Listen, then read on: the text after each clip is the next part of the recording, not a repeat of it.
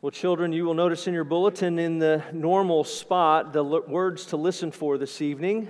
They're sent and send, uh, kingdom, peace, accept, reject, judgment, gospel, salvation, joy, and rejoice.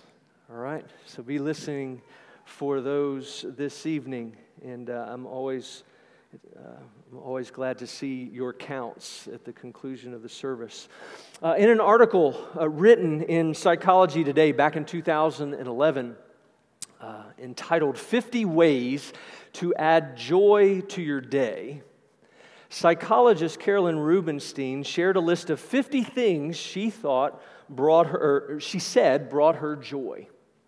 Uh, and the top 10 included uh, some of these things smiling uh, writing a thank you note to herself, venturing outside for a five minute walk, indulging in a delicious piece of chocolate, finding and wearing a piece of jewelry that she hadn't worn in a while, picking fresh flowers or sending herself a bouquet of flowers, visiting a funny blog or watching a funny movie or spending time with someone who made her laugh, finding serenity in a favorite local spot of uh, that she enjoyed, either a park or lake or coffee shop or a little spot in her house or office.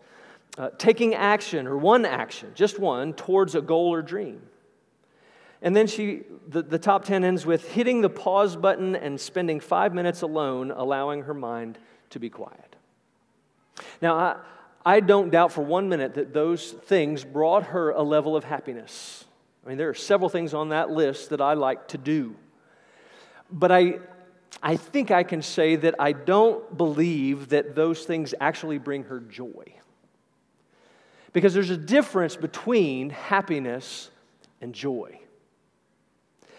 Happiness is a positive feeling or sense of well being, uh, gladness, and delight that is a result of favorable external circumstances. And if I read the list again, you'd see that all of those things are external, and most of them or all of them are actually self focused. And I, and I don't mean that in a derogatory way at all. They, they are just about her, and, and that's fine. But joy, on the other hand, is a positive feeling of a positive feeling or sense of well-being, gladness, and delight that is a result of beholding the beauty and wonder of God, particularly in the person of Jesus Christ. So, happiness is based upon our temporary, ever changing circumstances, while our joy is based upon an eternal, immutable, or never changing person. Joy is actually God given. It is, it is a deep seated inner gladness, it is a deep seated soul delight. And it elicits assurance and confidence that is independent of our external circumstances. Joy leads to exuberant praise in the midst of our successes and at the same time enables us to jump up and down for joy in the midst of our failures, trials, and sufferings. And with that in mind, I want to ask a question. And it's going to be an unfair question because I'm not going to give you time to answer. Uh, I hope that the question will linger as we walk through our, our chapter tonight in Luke 10.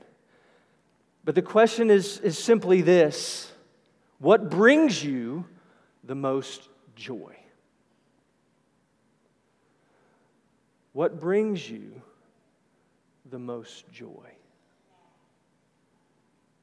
And while you consider, let me pray for us before we go any further. Father, by your Spirit, would you grant power to the preaching of your word? Grant us the ability to appraise and apprehend your truth.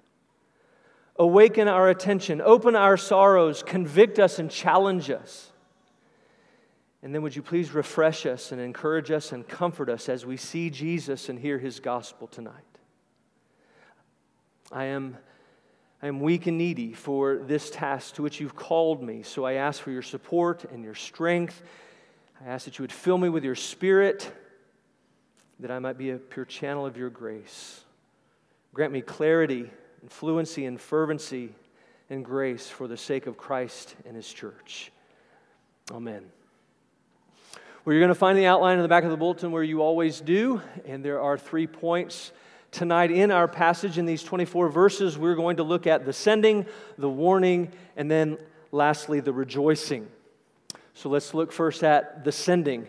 Uh, the first, if you remember back at the beginning of chapter 9, when we were, were studying that chapter, uh, they, uh, the 12 apostles were sent. Uh, and it was a trial run that would provide the apostles that uh, on the job training that they would need in the post crucifixion and post resurrection time uh, that we read about in Acts on that day of Pentecost when the Father and the Son would send the Holy Spirit and empower the, impo- the apostles to be his witnesses in Jerusalem and in all Judea and Samaria and to the ends of the earth. And this particular sending is similar, but it's also different. And so I want to walk through some of those similarities first. First, it was similar because it was, this, this in chapter 10 is in fact a divine sending. The Father and the Son had authorized and initiated the plan, and they had appointed and equipped and sent the apostles to go. It was also similar in regards to its mission and, of course, the message. It was a mission of proclamation. And the message was that the kingdom of God was near. And as you've heard me say countless times throughout our study to this point, it was a message of the long awaited, much anticipated Messiah, that, that warrior king that had been sent from God, who had come to rule and reign in the hearts and lives of those who would look to him in faith. It was a message of reconciliation and peace, and that reconciliation and peace had been made possible through the forgiveness of sins. Now, it was also similar in terms of the urgency. Here, as well as back in chapter 9, Jesus didn't want them to take anything with them. He didn't want them to be involved in any kind of small talk. He didn't want anything to weigh them down or slow them down from the task at hand. And then, of course, it's similar in terms of its dependency or, or the dependency of those who were going. They were worthy of being supported by those to whom they took the message. They were worthy of support by those that they administered to. But this dependency on others for their provision was, was more significant in that it would actually allow them to exhibit that, that trust that he desired for them to exhibit a trust in the Lord to provide for their needs. But it went a step further, and it also would allow them to display their contentment in how and with what he provided. And then finally, it was similar in how they responded to those that they encountered. In the places where the message was received, they, of course, would receive the provisions that were offered and they would heal their sick. And, of course, those healings both affirmed and confirmed the validity of the message that they had heard, and that the people would know and understand that the peace that had been pronounced on them was, in fact, a reality. But in those places where the message was rejected, just like back in chapter 9, the 72 was to wipe the sand from their feet and depart. Because as Jesus says, the, the acceptance of the messenger marked the acceptance of the message, the rejection of the messenger marked the rejection of the message. So, wiping the dust off their feet symbolized this rejection of the town, and more importantly, the rejection of Christ, who was rejecting those who had rejected him. Now, what about the differences? Well, the first is we've, we've already noticed in chapter 9 there were 12. Here in chapter 10 there are 72. And it says 72 others. So this is 72 beyond the 12. And this is significant. It's a significant increase in number, but it's significant because this, this pointed to the fact that this mission they were on was a small part of a larger global mission. It was going to take more than the 12. Actually, it was going to take more than the 72 because Jesus says, right, the, the harvest is going to be plentiful because this is a global mission. The harvest is going to be plentiful, it's going to be a worldwide thing. And he says, but the laborers were few. So it was going to take even more than the 72. But unfortunately, there weren't enough people who were willing to do the cost benefit analysis that we heard last week and determine whether it was worth following Jesus. And even fewer were determining that it would be worth the labor, the labor intensive effort that it would be to sow and to gather, to sow the word and to gather those who are responding to the gospel of the Lord Jesus. But notice he doesn't say, therefore, develop a 10 year strategic plan. And he doesn't say, oh, therefore, formulate a vision statement and a mission statement and, and put it on all your stuff. He doesn't say, hold a missions conference. He doesn't say, get a special speaker in and recruit. He says, pray. He says, Pray earnestly. Pray to the Lord of the harvest to send out laborers into his harvest. He says, As you're going, pray that others will join you. As you answer the call to go, pray that others would do the same because there are many that are waiting. The second difference, he says, is I'm sending you out as lambs in the midst of wolves. And this is a very pointed and descriptive way to say that the mission that they were about to embark on was both difficult and dangerous.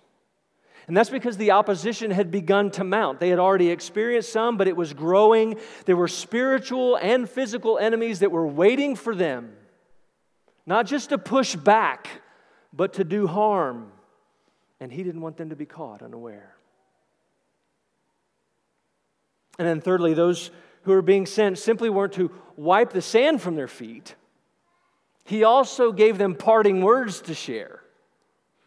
Right, so as they're doing it, he was to tell them, "This is what we're doing." But he goes further that further than that. He says, "If you're received, or if you're sorry, if you're rejected, go. And on your way out of town, stop in the middle of the street and say for all to hear, let them know that just because they've rejected the truth doesn't mean that it isn't true. He basically says what you've told them is true, whether they believe it or not. They may think truth is relative. Right? They may think that what's true for them is true for them and what's true for you is true for you. But remind them, let them know the reality is that what is true is true, what is false is false. And if you believe what is false, it doesn't make what is true any less true. He says, Tell them the kingdom of God has come near, whether you believe it or not. And that brings us to the last difference that I've actually made its own point in the outline, and it's the warning. Look at verse 12. He says, I tell you, it will be more bearable on that day for Sodom than for that town. Woe to you, Chorazin! Woe to you, Bethsaida! For if the mighty works done in you had been done in Tyre and Sidon, they would have, been, they would have repented long ago, sitting in sackcloth and ashes but it will be more bearable in the judgment for Tyre and Sidon than for you. And you, Capernaum, will you be exalted to heaven? You shall be brought down to Hades. The one who hears me and the one who rejects me. The one who, the one who hears you hears me, and the one who rejects you rejects me. And the one who rejects me rejects him who sent me. Now, we all know Sodom and the sister city of Gomorrah were the two most shamefully wicked cities in the Old Testament that God destroyed by fire in Genesis 19. Tyre and Sidon had woes pronounced against them in Isaiah 23. And Chorazin and Bethsaida and Capernaum were, were cities that Jesus and his disciples had been ministering in. And the warning is very, very clear. He says, with sadness, right, and dismay, there, there is no pleasure in what he says. But that displeasure and that dismay, it, written all over him in his voice, and he says it would be more bearable. It will be more bearable on the day of judgment for Sodom and for Tyre and for Sidon than it would be for Chorazin and Bethsaida and Capernaum. And that's because Chorazin and Bethsaida and Capernaum had seen Jesus. They had heard Jesus. They had seen they had seen his ministry of presence, they had heard his ministry of proclamation. And Jesus very clearly and boldly says if that had happened in Sodom and in Tyre and Sidon, they would have repented. They would have gotten the sackcloth and ashes and would, repent, would have repented of their sins. And, and that's, how, that's how significant it's how significant the person and work of Christ was and continues to be. Right? In the words of one commentator, privilege begins respond or I'm sorry, privilege brings responsibility to those who are beneficiaries of the ministry of either Jesus' messengers or Jesus himself. The measure of the privilege that came their way was so exceptional that it would have brought to repentance the most notorious of ancient sinful cities. The kingdom was near. So, those who rejected the good news of the kingdom and the peace of God that was being offered to them by Christ and those ministering to his name were not only rejecting the message, they were rejecting the kingdom. And they were rejecting the king of that kingdom in the Lord Jesus. And they were rejecting the Lord of heaven. And Christ says, judgment will be severe.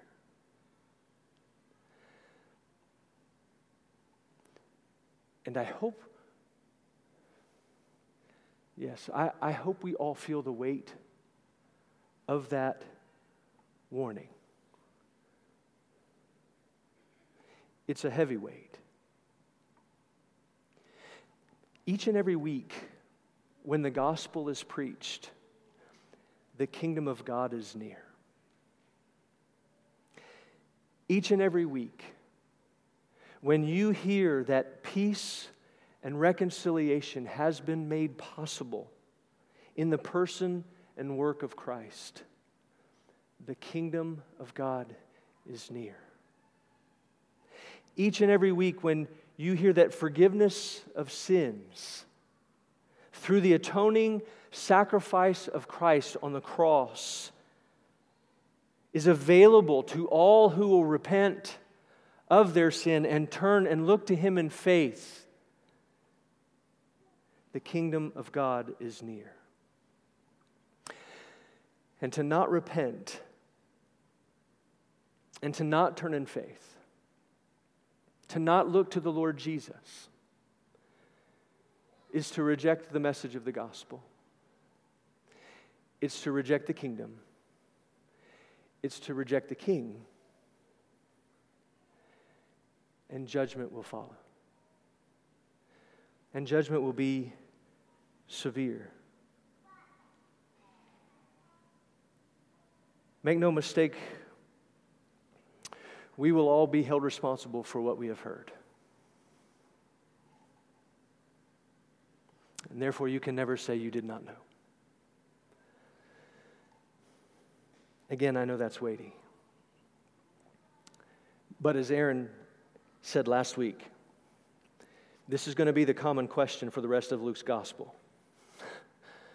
How will you respond to the person and work of the Lord Jesus?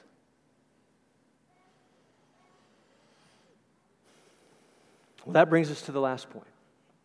In verses 17 to 24, we come to the rejoicing. All right, we come to the rejoicing. And there are two parts to this rejoicing. The first is the rejoicing of the 72. We don't know how much time had elapsed. We just know that when they return, they're rejoicing. They're full of joy. And as I read this over and over this week, I could just hear them as, the, as they return, right? Jesus, you should have seen it. We were preaching the word. We were preaching the message of the gospel and the, of the kingdom being near. We were healing in your name. It was amazing. People were responding, and even the demons are subject to us in your name. And Jesus says, I know. Every time you cast out a demon, I saw Satan fall like lightning from heaven. And we pause in the midst and go, what does that mean? Well, their ability to exorcise demons that Christ said he uh, equipped them for in verse 19 by granting them power and authority over them was a sign that the ultimate victory that Christ would win through his cross and that would be, that would be um, ultimately and finally consummated at the final judgment had already begun and it was evident in their ministry. Their encounters were small skirmishes and battles in the larger war. And, and those little battles and those little victories pointed to the victory, the sure victory of Christ the King in his winning of the war. He could see it happening. The kingdom had come near, and they should, in fact, rejoice. It was right for them to rejoice. And, brothers and sisters, I think we often forget that we too should rejoice every time we experience God's victory over Satan through Christ. And so I want to remind us of what some of those, just a few of those victories look like. Uh, we experience that victory through Christ, in the words of Philip Ryken, whenever God's word is preached in the power of the Holy Spirit. We should rejoice. Right? We experience that victory whenever a sinner comes to faith in Christ. We should rejoice. We experience that victory in Christ whenever secret sin is brought into the light of the cross, as difficult as that is, we should rejoice. We experience victory every time a believer stands firm against temptations uh, to lust after life's pleasures, or to be embittered by life's disappointments, or to rage against a hard providence, or to do anything else contrary to God's will for our lives. We should rejoice. May we, in fact, rejoice in these victories and, and the others, both our own and, and those around us. But now notice what Jesus says in verse 20. He says, Nevertheless, do not rejoice in this that the spirits are subject to you, but rejoice that your names are written in heaven. Now, he's not telling them to rejoice in those victories. He joined them in that rejoicing. So that rejoicing is okay. He's, he's saying, look, that rejoicing is, is fine. You should rejoice in the power and authority and ability that I've given you to minister in my name. And you should rejoice in the success that you experience in ministry because your success is ultimately as a result of me. So continue to rejoice in those things but that's not what should bring you the most joy. There's something else that should bring you a far greater joy than even this, and that is the promise of eternal life. The promise of eternal life. Your greatest joy, he says, is your greatest joy should come from the fact that you are a citizen of the kingdom of God.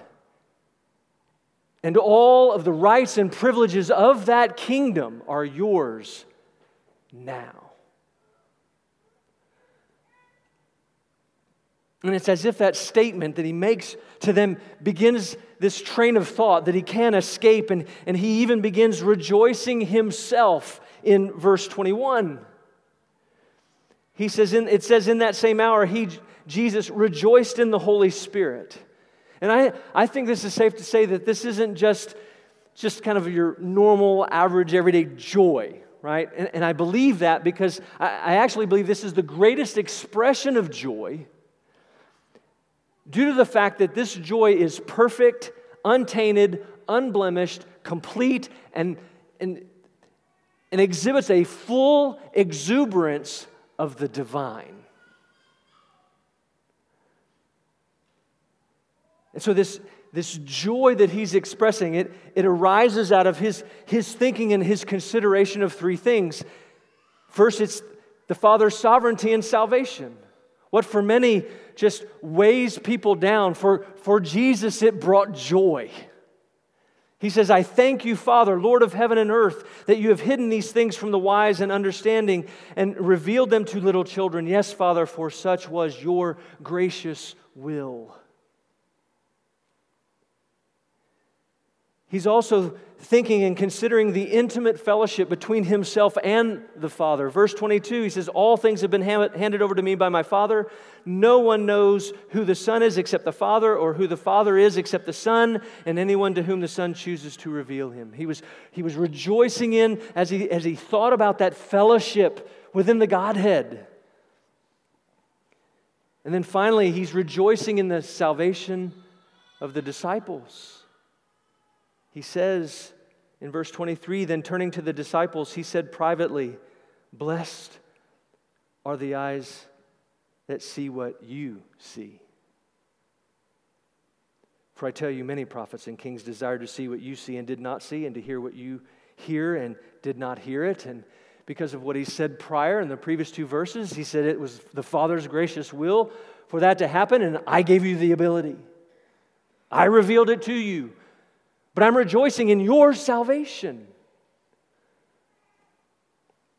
So, why should the disciples rejoice first and foremost in the fact that they were residents and, and, citizens of the kingdom and, and that they had been promised eternal life? It's because Christ Himself rejoiced in it.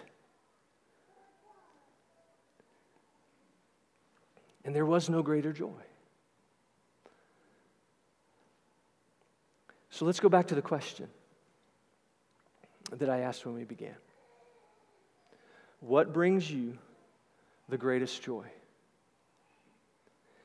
And I think, I think it's safe to say, I think I can boldly say that if we answered anything other than our salvation, we got it wrong.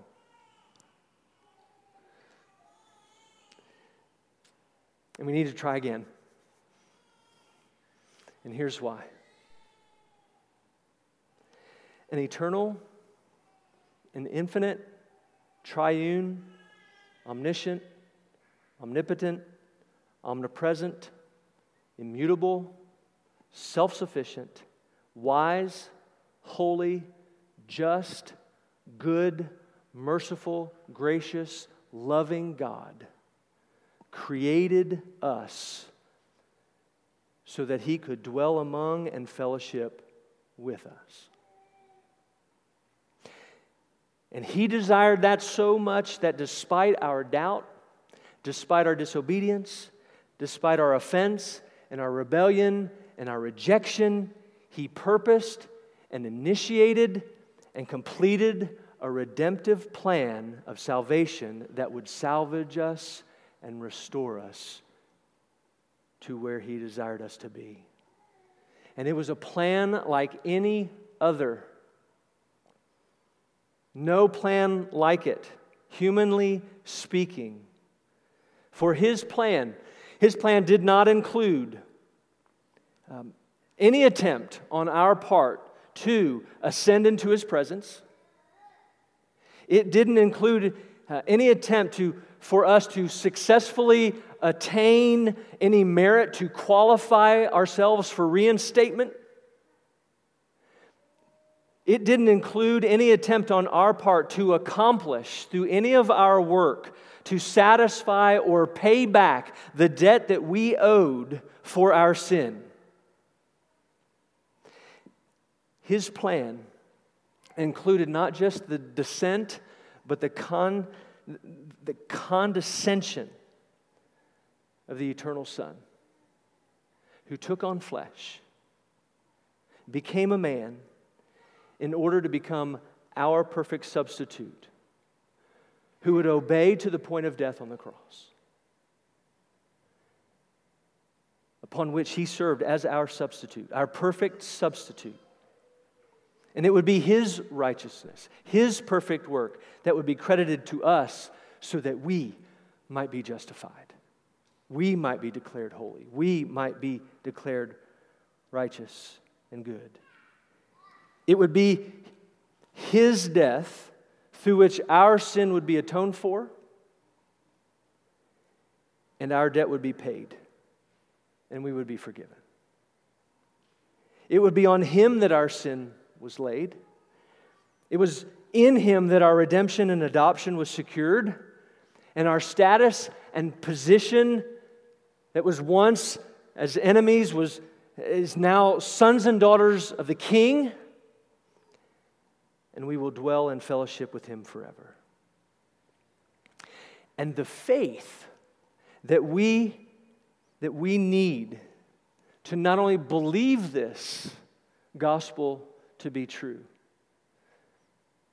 But that we also need to, to receive all of the benefits of this gospel and of this plan was a gift of God's grace.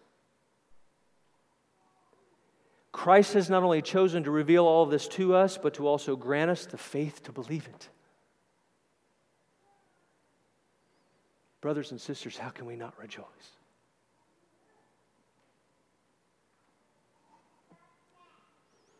May we behold the beauty and wonder of our God in the person of Christ. And may we be ever mindful of His sovereignty, the Father's sovereignty and grace, and, and the intimate fellowship within the Godhead, and as well as the fact that we have fellowship with Him because of our salvation in Christ.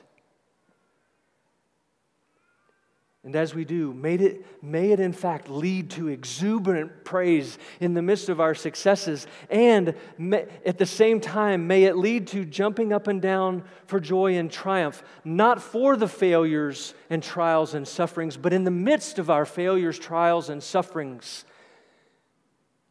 because we have nothing to fear. And may we depart from here tonight May we depart from here ready and willing to proclaim this gospel message to any and all who will hear it. And may we go praying, not only tonight, but throughout the week, that others will join us in this global mission of proclamation. It won't be easy. In fact, the difficulty is going to grow, and it may, the danger may, may grow as well. But again, we have nothing to fear. We are in the Lord Jesus. Let's pray.